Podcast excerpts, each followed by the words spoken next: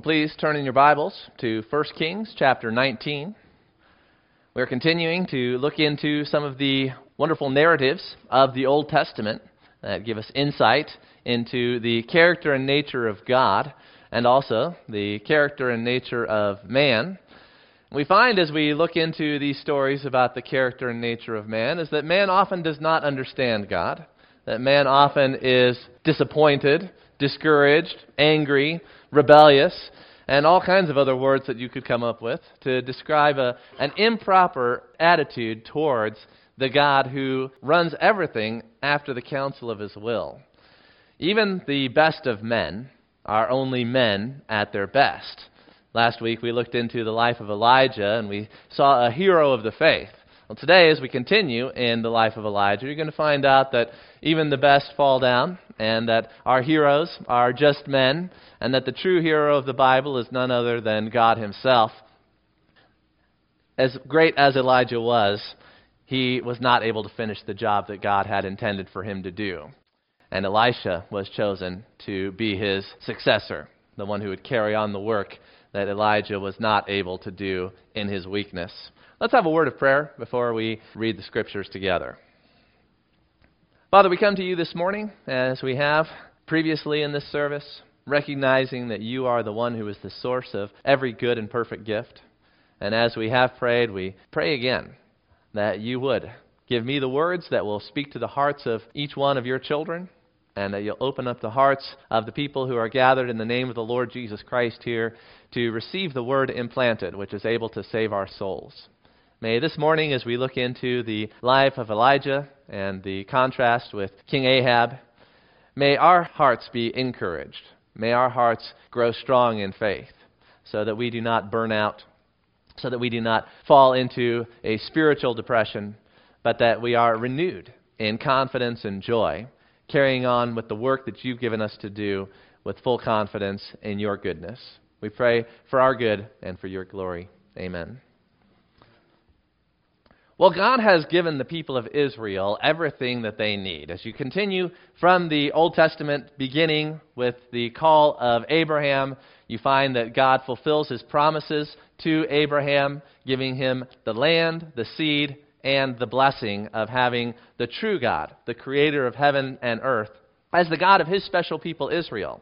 And as God gave the people of Israel his holy law, he gave them the promised land, he gave them his chosen king, David, and his descendants. He gave them his presence in the temple in the city of Jerusalem. And yet, all of this was not enough to keep Israel faithful to the Lord.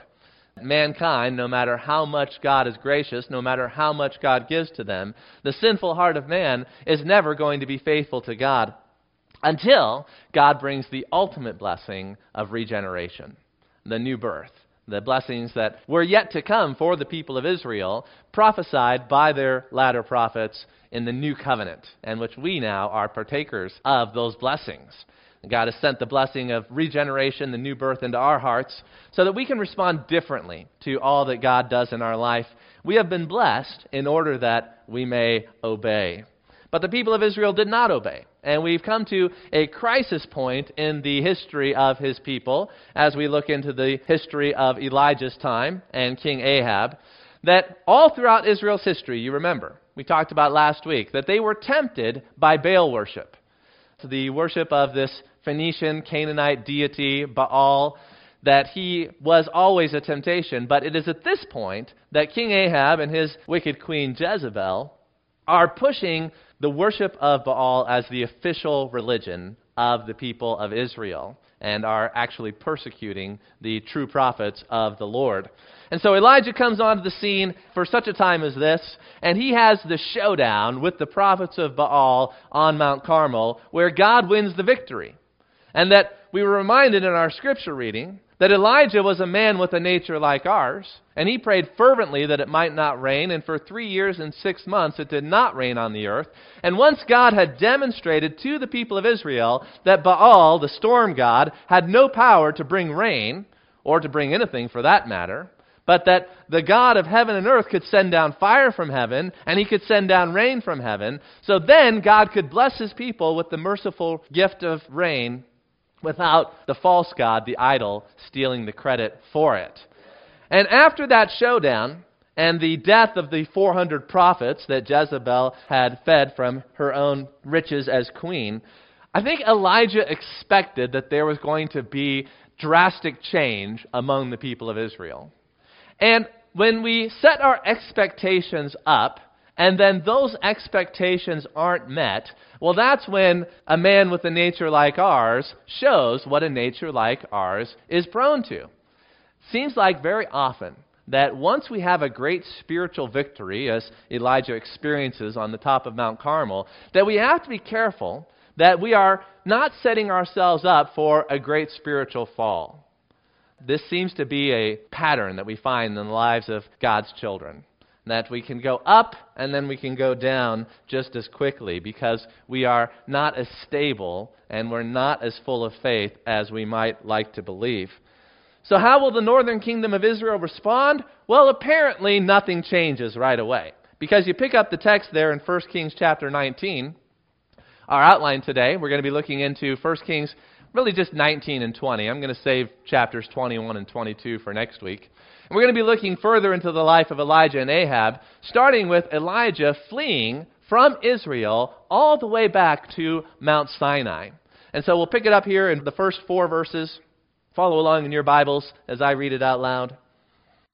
Ahab told Jezebel all that Elijah had done and how he had killed all the prophets with the sword. Then Jezebel sent a messenger to Elijah, saying, So may the gods do to me, and more also, if I do not make your life as the life of one of them by this time tomorrow. Then he was afraid, and he arose and ran for his life, and came to Beersheba, which belongs to Judah, and left his servant there. But he himself went a day's journey into the wilderness, and came and sat down under a broom tree. And he asked that he might die, saying, It is enough now, O Lord, take my life, for I am no better than my father's. Elijah had fought for the Lord, and now he's flying. He fought, and now he's got his flight. The flight is because he is intimidated by the woman, the queen, Jezebel. She has not repented. She has hardened her heart, and she has sworn an oath. Elijah does get away, he does escape, but as he escapes, he falls into a despair. Now, you have to appreciate Jezebel on some level. She has a fierceness, she has a resolve that Ahab doesn't have. Ahab seems to be kind of just a milquetoast kind of guy. She's got a lot of backbone. And she's got a freshness for battle that Elijah no longer possesses. It seems that this happens sometimes, that those who are zealous for evil somehow have a greater fierceness for battle than those who are zealous for good. And we get wearied out and we get tired and, and we give up and, and we want to just die. But you don't see that with those who are promoting the worship of Baal. She's got as much strength as she ever had. We want to have the strength to stand up for what is right. Now, as we look into these verses, you see that Elijah goes out into the wilderness by himself. He leaves his servant behind. He goes and he sits down under a broom tree. Now, if you're interested in what a broom tree looks like, I've got a picture here for you. It looks like a broom. There it is, and you can picture Elijah going out into this wilderness by himself, sitting down under this broom tree and saying, Ah, I'm done. When he says it's enough, it kind of gives you the idea that he says, I'm spent. I've given everything I have, and nothing really has changed. The people of Israel seem like they haven't really made a real turn. The king hasn't made a turn. The queen hasn't made a turn. And Elijah is like, I give up. I gave everything I had, and nothing happened. Now, when Elijah says, O Lord, take my life, for I am no better than my fathers, here, we see that Elijah is a second Moses. In this crisis point for Israel, God raised up a prophet, unlike any prophet that has yet come into the scene, who's going to be the forerunner for all the prophets who are yet to come in the Old Testament. But the one that he goes back to as the prototype is Moses. And you know, in Moses' life also, he despaired and wanted to die. Go back to Numbers chapter 11 in your Bible. You can keep a marker there in 1 Kings 19. And come back into Numbers. This will be the first of many parallels that we've seen between Elijah and Moses. And back in Numbers chapter 11, I'm going to pick it up in verse 10. Here the people are complaining because they are tired of manna and they want some meat to eat. And Moses is the head of this nation that is out in the wilderness where there's very little provision aside from God's miraculous provision of the manna. And Moses, in verse 10, he heard the people weeping throughout their clans, everyone at the door of his tent. And the anger of the Lord blazed hotly, and Moses was displeased. Moses said to the Lord, Why have you dealt ill with your servant? Have you ever asked the Lord that? Maybe not in those terms, but your heart was in that condition. And he's like, God, why are you treating me this way? Why are things happening the way that they're happening? Why haven't you done things differently from the way that you're doing them? And Moses is crying out and saying, Why have you dealt ill with your servant? And why have I not found favor in your sight, that you lay the burden of all this people on me? Did I conceive all this people? Did I give them birth that you should say to me, Carry them in your bosom as a nurse carries a nursing child to the land that you swore to give their fathers? Where am I to get meat to give to all this people? For they weep before me and say, Give us meat that we may eat. I am not able to carry this people alone. The burden is too heavy for me. If you will treat me like this, kill me at once, if I find favor in your sight, that I may not see my wretchedness. Do I find favor? Do I not find favor? God, why do I have to bear the burden of all this people? Well, this is the heart of a man with a nature like ours. And anyone who has been toiling and busy and zealous for the Lord is going to get to this point at some point in their life where they say, God, why haven't you answered my prayer? God, why hasn't this situation changed? I know it's your will. I know your word. I know your plan. Why is it not happening? And we get tired. We get worn out. But we shouldn't. I'm not giving Moses a justification for his attitude here, and I'm not giving Elijah any justification for his attitude, and I'm not giving you any justification for your attitude or myself. When I feel weak and weary and burnt out, when I start to fall into a spiritual depression, there's no good reason for it. Moses is not thinking clearly. Elijah is not thinking clearly. And I think we can learn a lot about not only ourselves, but also how to help other people when they fall into this type of mindset. And one of the things I want to encourage you with is this that it's not easy to help someone who falls into this mindset. And don't think that you failed when you try to encourage someone and they remain discouraged. Because even the Lord, when he encourages Elijah, Elijah is still discouraged. Then don't get mad at yourself if you can't do it. It's not easy to pull people out of these spiritual doldrums. That's why we don't want to let ourselves get there in the first place. So come back to 1 Kings. We're going to continue reading then in verses 5 through 18 and see God's response to Elijah's despair. So Elijah, he lays down and he sleeps under the broom tree. And behold, an angel touched him and said to him, Arise and eat. And he looked, and behold, there was at his head a cake baked on hot stones and a jar of water. And he ate and drank and lay down again. And the angel of the Lord came again a second time and touched him and said, Arise and eat, for the journey is too great for you. And he arose and ate and drank, and he went in the strength of that food forty days and forty nights to Horeb, the mount of God. Then he came to a cave and lodged in it. And behold, the word of the Lord came to him, and he said to him, What are you doing here, Elijah? He said, I have been very jealous for the Lord, the God of hosts. For the people of Israel, well, this sounds familiar, right? Moses was complaining about the people of Israel. Now Elijah's complaining about the people of Israel. For the people of Israel have forsaken your covenant, thrown down your altars, and killed your prophets with the sword.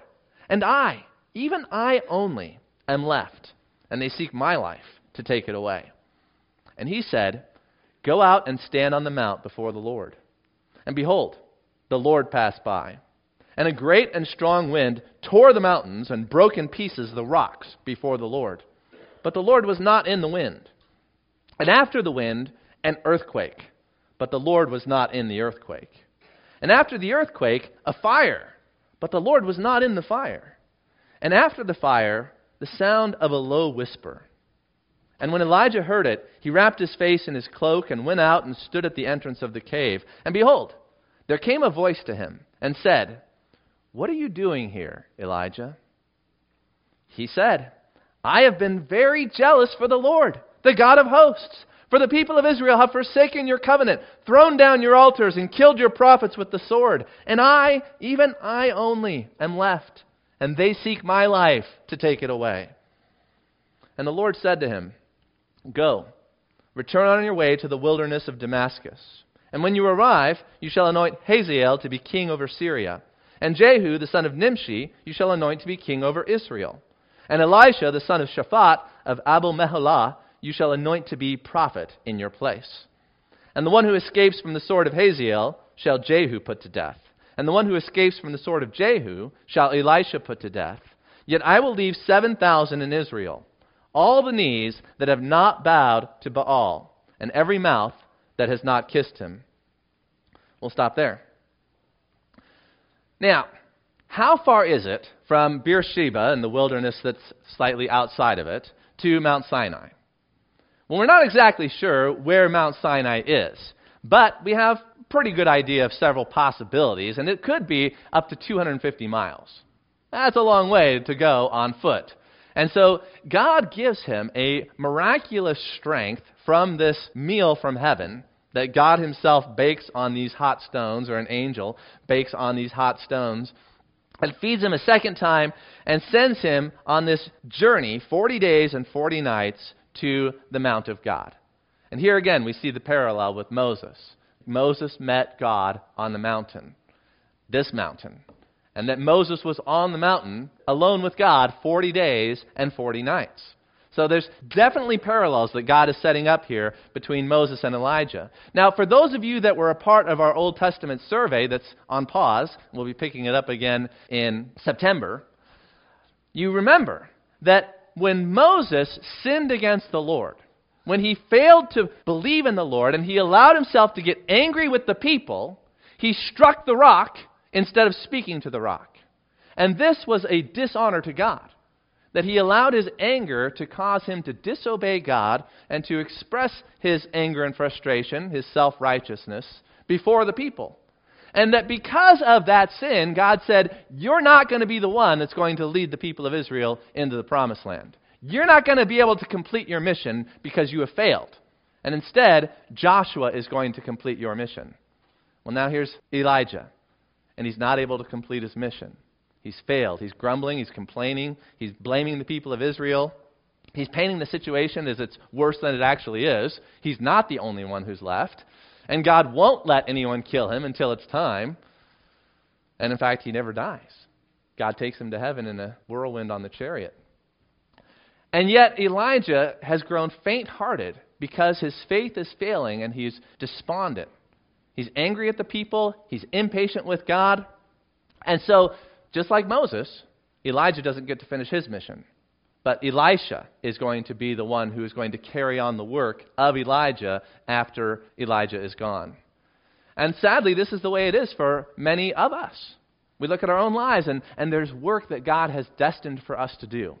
There's work that He's called us to and empowered us to. He's equipped us for. He's set up in His providence so that we have everything we need to be able to do His work joyfully to not be overcome with the disobedience of other people, to not be overcome with despondency at the situation and how things aren't happening at the time and the way that we want them to happen. But instead, just to put our trust in God and do the work that He's given us to do. He won't allow you to burn out when you're doing the work that He wants you to do if you have faith in Him. He's going to give you everything you need. You'll be able to accomplish the work. And the only reason we don't accomplish the work and someone else has to do it, God will always make sure His work get done. He'll bring someone else to finish the work that you don't do.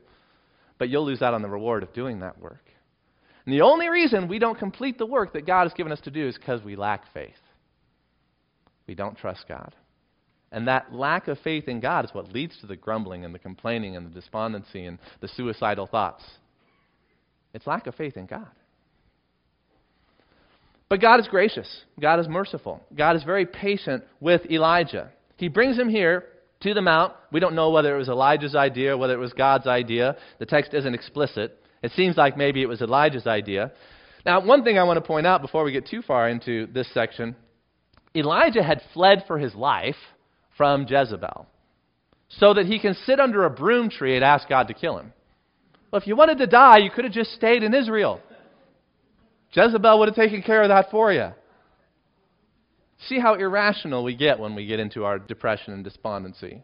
Oh, I just want to die. No, you don't. If you wanted to die, you would have let Jezebel kill you. He doesn't really want to die, he just feels that way. And sometimes people allow their feelings to carry them into places that they know are not true.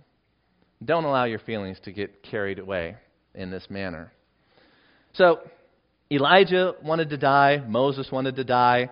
There's another prophet named Jonah who also wanted to die. And the same way that God dealt with Jonah is the same way that he's dealing here with Elijah. Remember what God said to Jonah when Jonah said, Just kill me. I, am so upset with this situation. I just want to die.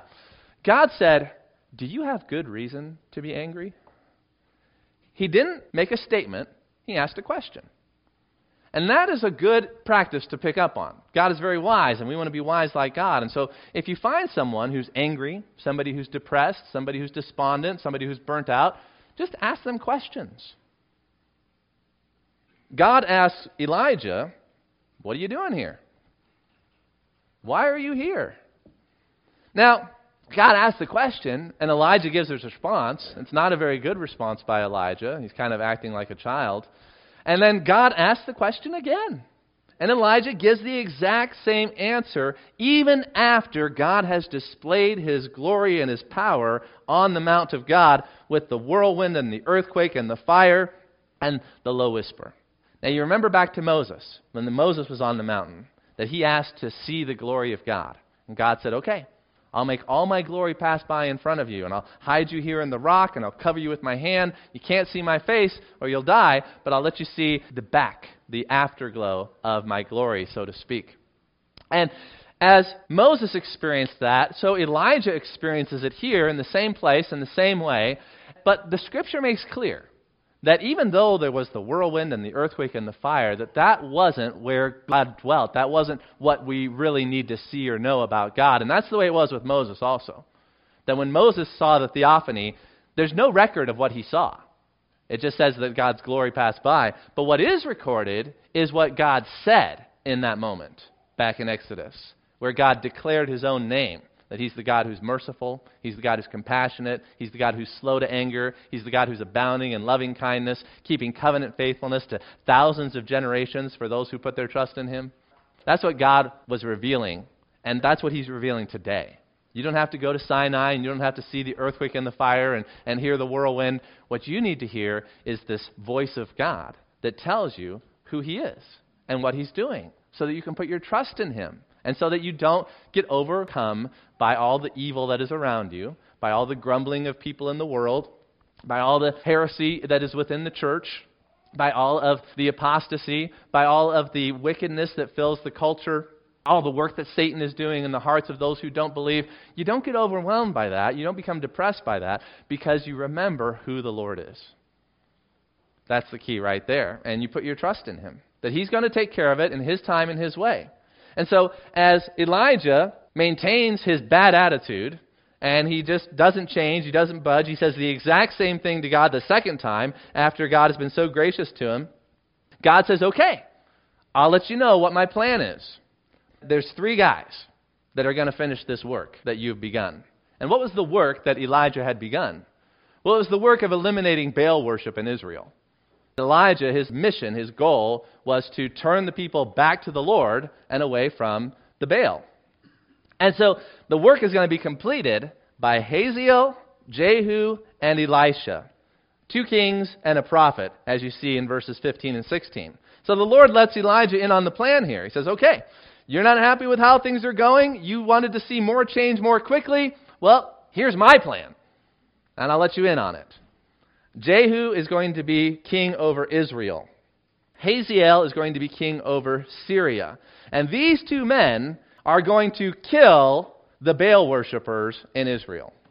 And anybody that they leave that has escaped, well, then Elisha is going to mop up. And this is going to be the end of Baal worship in Israel. God says, I've got a plan. I've got it under control. I'm going to accomplish the mission, just not exactly how and not exactly in the way and not exactly when you want it to happen. It's going to happen when I want it to happen according to my plan. Is that all right with you, Elijah? So, God encourages Elijah, saying, You are not alone. I will leave 7,000 in Israel, all the knees that have not bowed to Baal, and every mouth that has not kissed him. This is the kiss of worship. Bow down before the idol and kiss the toes or something like that. So God says, the situation is not as bad as you think, and it's going to get better. Hang in there. But since you're too weak to carry on, I'm going to have Elisha take over for you. So, verses 19 through 21. So he departed from there, that's Mount Sinai, and he found Elisha, the son of Shaphat, who was plowing with twelve yoke of oxen in front of him, and he was with the twelfth. Elijah passed by him and cast his cloak upon him, and he left the oxen and ran after Elijah and said, Let me kiss my father and my mother, and then I will follow you. This is to say goodbye. And he said to him, Go back again, for what have I done to you? And he returned from following him, and took the yoke of oxen, and sacrificed them, and boiled their flesh with the yokes of the oxen, and gave it to the people, and they ate. Then he arose and went after Elijah, and assisted him. Now, this word for assist it's the same word that's used for Joshua back in the Pentateuch. Joshua was the helper, he was the assistant, the understudy, who then finished what Moses was not able to finish because of his weakness. And that's where we still see it today. The best of men are men at their best. They're weak. They're not going to finish all the work that God has given them to do, but God is working, and He will get the work done, even if He has to do it through other people. So a wonderful lesson here about how God works even when we fail. Our hope and our trust is in Him. So, remember when you want to rebuke someone, don't come on strong, but instead find a way to ask a question. Say, Why are you feeling this way? And then get them to talk about it. And then you can try to help them understand perhaps they're not seeing the Lord, they're not seeing the whole picture. Perhaps their feelings are because they have a lack of faith in the Lord. We want to help people the way that God helps Elijah, the way that he was patient with all of his servants.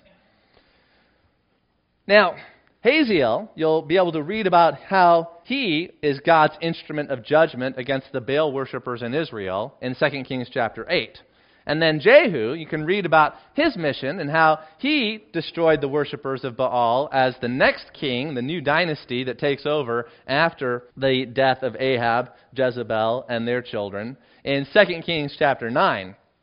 And then you can read about Elisha also here in this very important section of 1st and 2nd Kings. Remember, 1st and 2nd Kings originally one book, and here it slows down to focus in on the ministry of Elijah and Elisha, a key pivotal point in Israel's history. Let's go ahead and continue then into chapter 20. We've looked at Elijah at Mount Sinai in chapter 19, and we're going to go on and look then at Ahab's last chance in chapter 20. I want to put Ahab and Elijah together here because you can see that both of them are going to have a similar problem. Even though one is a righteous man and one is a wicked man, that in these chapters, they both are despondent and they both respond to the word of the Lord kind of like children rather than as those who are full of faith. And so, Ahab, chapter 20. God gives grace to Ahab that is remarkable. God is much more gracious with Ahab than I would have been. And we can learn something from this. Look at chapter 20. Ben Hadad, the king of Syria, not Assyria, this is Syria, also known as Aram, because it's not far from Israel. Ben Hadad, the king of Syria, gathered all his army together. Thirty two kings were with him, and horses and chariots. And he went up and closed in on Samaria, that's the capital city of Ahab's kingdom, the northern kingdom of Israel, and he fought against it. And he sent messengers into the city to Ahab, king of Israel, and said to him, Thus says Ben Hadad, Your silver and your gold are mine. Your best wives and children also are mine. And the king of Israel answered, As you say, my lord, O king, I am yours and all that I have. So Ahab is basically throwing up the white flag here. He sees the huge army that's surrounding him. He knows he doesn't really have any chance of withstanding this siege. And he says, Okay, I'll be a vassal. I'll acknowledge you. I'll bend the knee. You're the high king. I'm the lower king. Let's call a truce here, and I'll acknowledge that you're in charge. But that's not really what Ben Hadad was looking for. Whatever background is here that we're missing, Ben Hadad doesn't just want Ahab to be a vassal, he wants to completely humiliate and subjugate. And so, as the king answers, the messengers come again in verse 5 and said, Thus says Ben Hadad, I sent to you, saying, Deliver to me your silver and your gold, your wives and your children. I don't want you to just say they're mine. I want them now. That is what he's saying. Nevertheless, I will send my servants to you tomorrow about this time, and they shall search your house and the houses of your servants, and lay hands on whatever pleases you, and take it away. Everything you like, we're going to take it, because I'm mad at you. And then, verse 7, the king of Israel is like, oh no, this is worse than I thought. So he called all the elders of the land, and he said, Mark now and see how this man is seeking trouble. It's like he wants to fight. He's not willing to just let me submit. For he sent to me for my wives and my children, and for my silver and my gold, and I did not refuse him. And all the elders and all the people said to him, Do not listen or consent. So he said to the messengers of Ben Hadad, Tell my lord the king, at all that you first demanded of your servant, I will do. I'll be your vassal. I'll, I'll acknowledge your super- supremacy. But this thing I cannot do. I can't be humiliated. I can't lose my wives and my children and my gold and my silver. I pushed it too far basically. And, and I think that's probably what Ben Hadad was trying to do. I think Ben Hadad knew that Ahab would not submit to this, and Ben Hadad wants a fight. And so he's got it. Now, picks up then. Ben Hadad sent to him again in verse 10. The gods do so to me and more also. There's that same oath formula that we heard from the lips of the queen in the previous chapter. If the dust of Samaria shall suffice for handfuls for all the people who follow me. Basically, you know, my army is so big, we're going to pulverize you. And the king of Israel answered him, Let not him who straps on his armor boast himself as he who takes it off. So he musters as much courage as he can, and he says, Well, we're severely outnumbered, but we have to fight, so might as well put on a bold face. When Ben Hadad heard this message, as he was drinking with the kings in the booths, he said to his men, Take your positions. And they took their positions against the city. Now, here's where God steps in in a, a most unusual way. You wouldn't think that after Ahab had been the worst king that Israel had ever had, and after he had given three and a half years of drought to teach this king a lesson, and then showed him the sign on Mount Carmel that the Lord was God, and that his wife, in promoting all this wicked Baal worship, was completely wrong, and yet he refuses to repent, and he allows his wife to chase off Elijah, you would think God would say, I'm done with you, Ahab. But no. God says, I'm going to give you another grace. I'm going to give you another chance. This is amazing. So a prophet came near to King Ahab of Israel and said, Thus says the Lord, Have you seen all this great multitude? Behold, I will give it into your hand this day, and you shall know that I am the Lord. The reason why God does what he does with the people of Israel you can read this throughout all the prophets, from the books of Kings and the historical books into the writing prophets. God is not hiding his reason, his purpose, his motivation. The reason why God does everything that he does is for the sake of his name. He wants to make it known that he is God that the Lord, Yahweh, the one who has chosen Israel and covenanted himself to the people, the descendants of Abraham, he does everything that he does in order to make known to the world that he is God and that there is no other. That's his motivation. That's his purpose. His chief motivation. I'm not saying there's not other motivations. God is compassionate, he's gracious, all that. But his chief motivation, very clearly in the words of the prophets, is he does it to make known who he is that he is the Lord. Let's uh, take a look at this point at Isaiah chapter 48. Come with me to Isaiah chapter 48. As I said, whether you're in the historical books or the writing prophets, the message is loud and clear. Here's one example out of many that I could pull out from Isaiah. And I want to pick it up there in Isaiah 48, verse 8. He's speaking to Israel, and he says, You, Israel, have never heard, you've never known. From of old your ear has not been opened. For I knew that you would surely deal treacherously, and that from before birth you were called a rebel. God says, I knew when I called you that you were going to worship Baal. I knew that you were going to kill my prophets. I knew that your kings were going to be wicked. I knew that you'd be worshiping on the high places and disobeying my commandments. I knew that you would reject me. Verse 9 For my name's sake, I defer my anger. Why is Ahab not dead? Why are the people of Israel not dead? For God's name. That's why. For the sake of my praise, I restrain it for you, that I may not cut you off. Behold, I have refined you but not as silver. I have tried you in the furnace of affliction. Those three and a half years of drought, I was refining you. I was trying you in the furnace of affliction. Now, Isaiah is writing much later, but this is God's pattern throughout all the history of Israel. So you can apply it to all those different situations. Now, verse 11. For my own sake, for my own, he says it twice. He says it over and over again. It's not hard to figure out. For my own sake I do it. For how should my name be profaned? My glory I will not give to another. I'm not going to give my glory to Baal. I'm not going to give my glory to Molech, that abomination. I'm not going to give my glory to the gods of the Babylonians or the Persians or any other people. I'm going to show that there is one God and that is me. That's the purpose of God's dealings with Israel. That's why He's written it down. That's why He's given it to us. That's why we're here today, so that we can know who God is. And God was working over generations. He was working with peoples in places and times, and they didn't see the whole picture. And God said, just do what I tell you to do. Play your part, and you will be blessed. And Elijah, he was doing that pretty well for a while, but then he got to a point where he's just like, oh, woe is me. Things are terrible. There's a reason why things are terrible. God is working for his name. And he's going to show in that terrible situation his mercy and his grace to a man like Ahab. And he's going to give him a sign. And he's going to give him victory in the battle that he does not deserve. So the prophet comes and says, I'm going to give you the battle because I want you to know that I'm the Lord. Now, you say, well, Ahab doesn't repent. He never turns his back on his wife and their evil worship. That's true. He doesn't. But God gave him a chance. God gave him every chance. And when Ahab refuses, that doesn't mean that other people aren't noticing.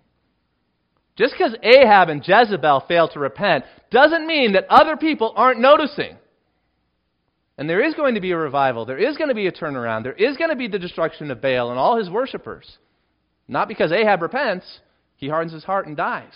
And other people see that. And they're like, oh, we don't want to follow Ahab's path. So God has many reasons for everything that he does that go way beyond anything you could understand. And you might look back at the situation and say, well, that's not fair. That's not right. That's not how I would do it. Well, that's because you are finite. And you don't see and you don't know. And stop thinking that you see and know better than God. Humble yourself and say, Lord, you are God. I'm going to do what you tell me to do and trust you with the results. Stop leaning on my own understanding. What a fool does. All right, so back to the text. So Ahab says, By whom? And he said, the prophet, Thus says the Lord, by the servants of the governors of the districts. Then he said, Ahab, Who shall begin the battle? He answered, You. Then he mustered the servants of the governors of the districts, and they were 232. And after them, he mustered all the people of Israel, 7,000. Not much of an army he's got hemmed up in Samaria against this mighty force that surrounded him. And they went out at noon, while Ben Hadad was drinking himself drunk in the booth. I don't need to be sober for this battle. We've got such massive numbers. I can drink all I want and still win. He and the 32 kings who helped him. The servants of the governors of the districts went out first, and Ben Hadad sent out scouts.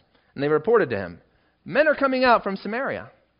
He said, If they've come out for peace, take them alive. Or if they've come out for war, take them alive.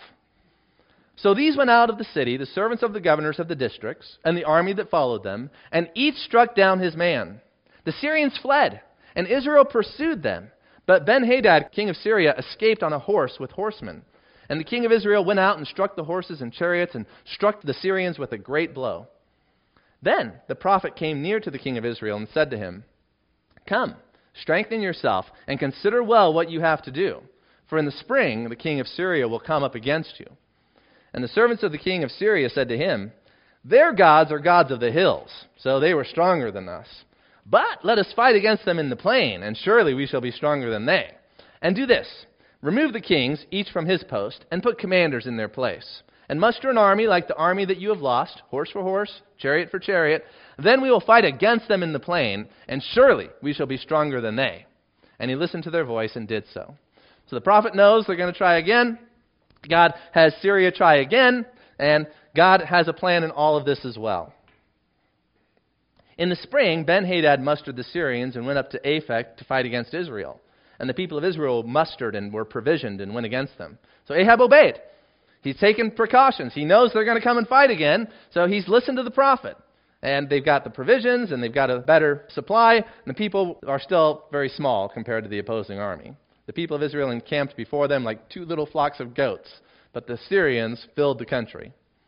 And a man of God came near and said to the king of Israel, No, this is not Elijah. Elijah, I thought you were the only one. Where'd this guy come from? Oh, you didn't know about him. Well, that's because you don't know a lot, don't you? You don't know a lot. So, he comes and he tells him, Thus says the Lord, because the Syrians have said, The Lord is a God of the hills, but he is not a God of the valleys. Therefore, I will give all this great multitude into your hand, and you shall know that I am the Lord. Why is he doing it? So that Ahab can know that he is the Lord. Is Ahab going to repent? No, he's not. Does God still want him to know? He still wants him to know. There's other people also that God wants to know. And they encamped opposite one another seven days. Then on the seventh day the battle was joined, and the people of Israel struck down of the Syrians 100,000 foot soldiers in one day. And the rest fled into the city of Aphek, and the wall fell upon 27,000 men who were left. Ben Hadad also fled, and entered an inner chamber in the city. And his servants said to him, Behold, now, we have heard that the kings of the house of Israel are merciful kings. Let us put sackcloth around our waists and ropes on our heads, and go out to the king of Israel Perhaps he will spare your life. So they tied sackcloth around their waists and put ropes on their heads and went to the king of Israel and said, Your servant Ben Hadad says, Please let me live. Oh, how the tides have turned. Your wives are mine, your gold is mine, your silver is mine. You're not even a worthy opponent. I can drink myself drunk on the day of battle. Now, your servant Ben Hadad says, Please let me live. And he said, Does he still live? He is my brother. Now the men were watching for a sign, and they quickly took it from him and said, Yes, your brother, Ben Hadad. Then he said, Go and bring him. So Ben Hadad came out to him, and he caused him to come up into the chariot. And Ben Hadad said to him, The cities that my father took from your father I will restore. And you may establish bazaars for yourself in Damascus, as my father did in Samaria. And Ahab said, I will let you go on these terms. So he made a covenant with him and let him go. Well, this to a modern audience would seem like a good thing. You know, the good guy is always supposed to spare the bad guy no matter how many dumb things the bad guy has done. You always show mercy. Never do anything to bring justice. That's not the way the Bible goes. That's not how God sees things. There's a time where your enemy needs to be put down. And if you don't put down the enemy when you have the opportunity, it's going to cost you. That's what we have here. Don't go to the world for wisdom, go to the Bible for wisdom. There is such a thing as a foolish mercy. There is such a thing as a foolish mercy. And here, reading the situation, I think Ahab's foolish mercy is motivated by the fact that he knows he's going to need allies against Assyria. Assyria is a threat at this time. He's going to fight a major battle against the Assyrians, probably after these events. And so he's trying to make peace with Ben Hadad. Now I get to be the, the big guy and you get to be the little guy, but we still need each other to stand against the king of Assyria. So I think he's still thinking selfishly. This isn't a pure act of mercy. This is probably more posturing and politicizing on his part. That's how I would read it. But let's see how God responds to it in verse 35. A certain man of the sons of the prophets, oh, another prophet. Wow, Elijah, you were so wrong. A certain man of the sons of the prophets said to his fellow at the command of the Lord, Strike me, please. But the man refused to strike him. Then he said to him, Because you have not obeyed the voice of the Lord, behold, as soon as you have gone from me, a lion shall strike you down. And as soon as he had departed from him, a lion met him and struck him down. Now let's stop there for a moment. Does this seem odd to you? Here we've got Jezebel and Ahab killing the Lord's prophets and setting up a house for Baal in the capital city of God's people, the people of Israel. And God spares them and he gives them victory in battle and he, he sends them prophets and he shows them this abundant mercy. And then you got this poor prophet over here who doesn't want to lay a hand on his fellow prophet and punch him in the face. He's like, I can't do that. I'm sorry. You know, just find somebody else. And because he's not willing to punch the guy in the face, he gets killed by a lion later that day. Like, what? Once again, you don't know very much. God knows very much. And God can deal severely with this prophet for his reasons and for his purposes that are good, and he can deal mercifully with Ahab for his reasons and his purposes that are good, and you don't have to be informed as to why. It's fair for this prophet to die and for Ahab to live. Ahab's going to die in his time. This guy would have died in his time. We all die. God decides when and where and how we die for his reasons and for his purposes. And he doesn't have to explain it to you. So, he found another man and said, Strike me, please. That guy, you can be sure, struck him and wounded him. So the prophet departed and waited for the king by the way, disguising himself with a bandage over his eyes, like he'd been in the battle. And as the king passed, he cried out to the king and said, King, your servant went out in the midst of the battle, and behold, a soldier turned and brought a man to me and said, Guard this man. If by any means he is missing, your life shall be for his life, or else you shall pay a talent of silver. Now, a talent of silver is a lot of money. It's about 100 times the cost of a slave. It's 34 kilograms of silver. Now, most people back in those days did not have that kind of silver lying around. So, unless you were a rich man, you're dead. Your life shall be for his life, or else you shall pay a talent of silver. And as your servant was busy here and there, he was gone. And the king of Israel said to him, So shall your judgment be. You yourself have decided it. Then he hurried to take the bandage away from his eyes. And the king of Israel recognized him as one of the prophets. And he said to him, Thus says the Lord, because you have let go out of your hand the man whom I had devoted to destruction, therefore your life shall be for his life, and your people for his people. And the king of Israel went to his house, vexed and sullen, and came to Samaria. Vexed and sullen. Well, you know, that kind of sounds like Elijah. Elijah was vexed and sullen when he was sitting under the broom tree. And now here, King Ahab is vexed and sullen. Whenever we don't like what God is doing, we get vexed and we get sullen. That's what we call a bad mood. Sometimes I'll tell my kids, I'm in a bad mood today, just to warn you. Vexed and sullen, the cure for that is faith in God. Now, the king of Israel is going to die, as is prophesied but it's going to be at the right time and the right place as God determines.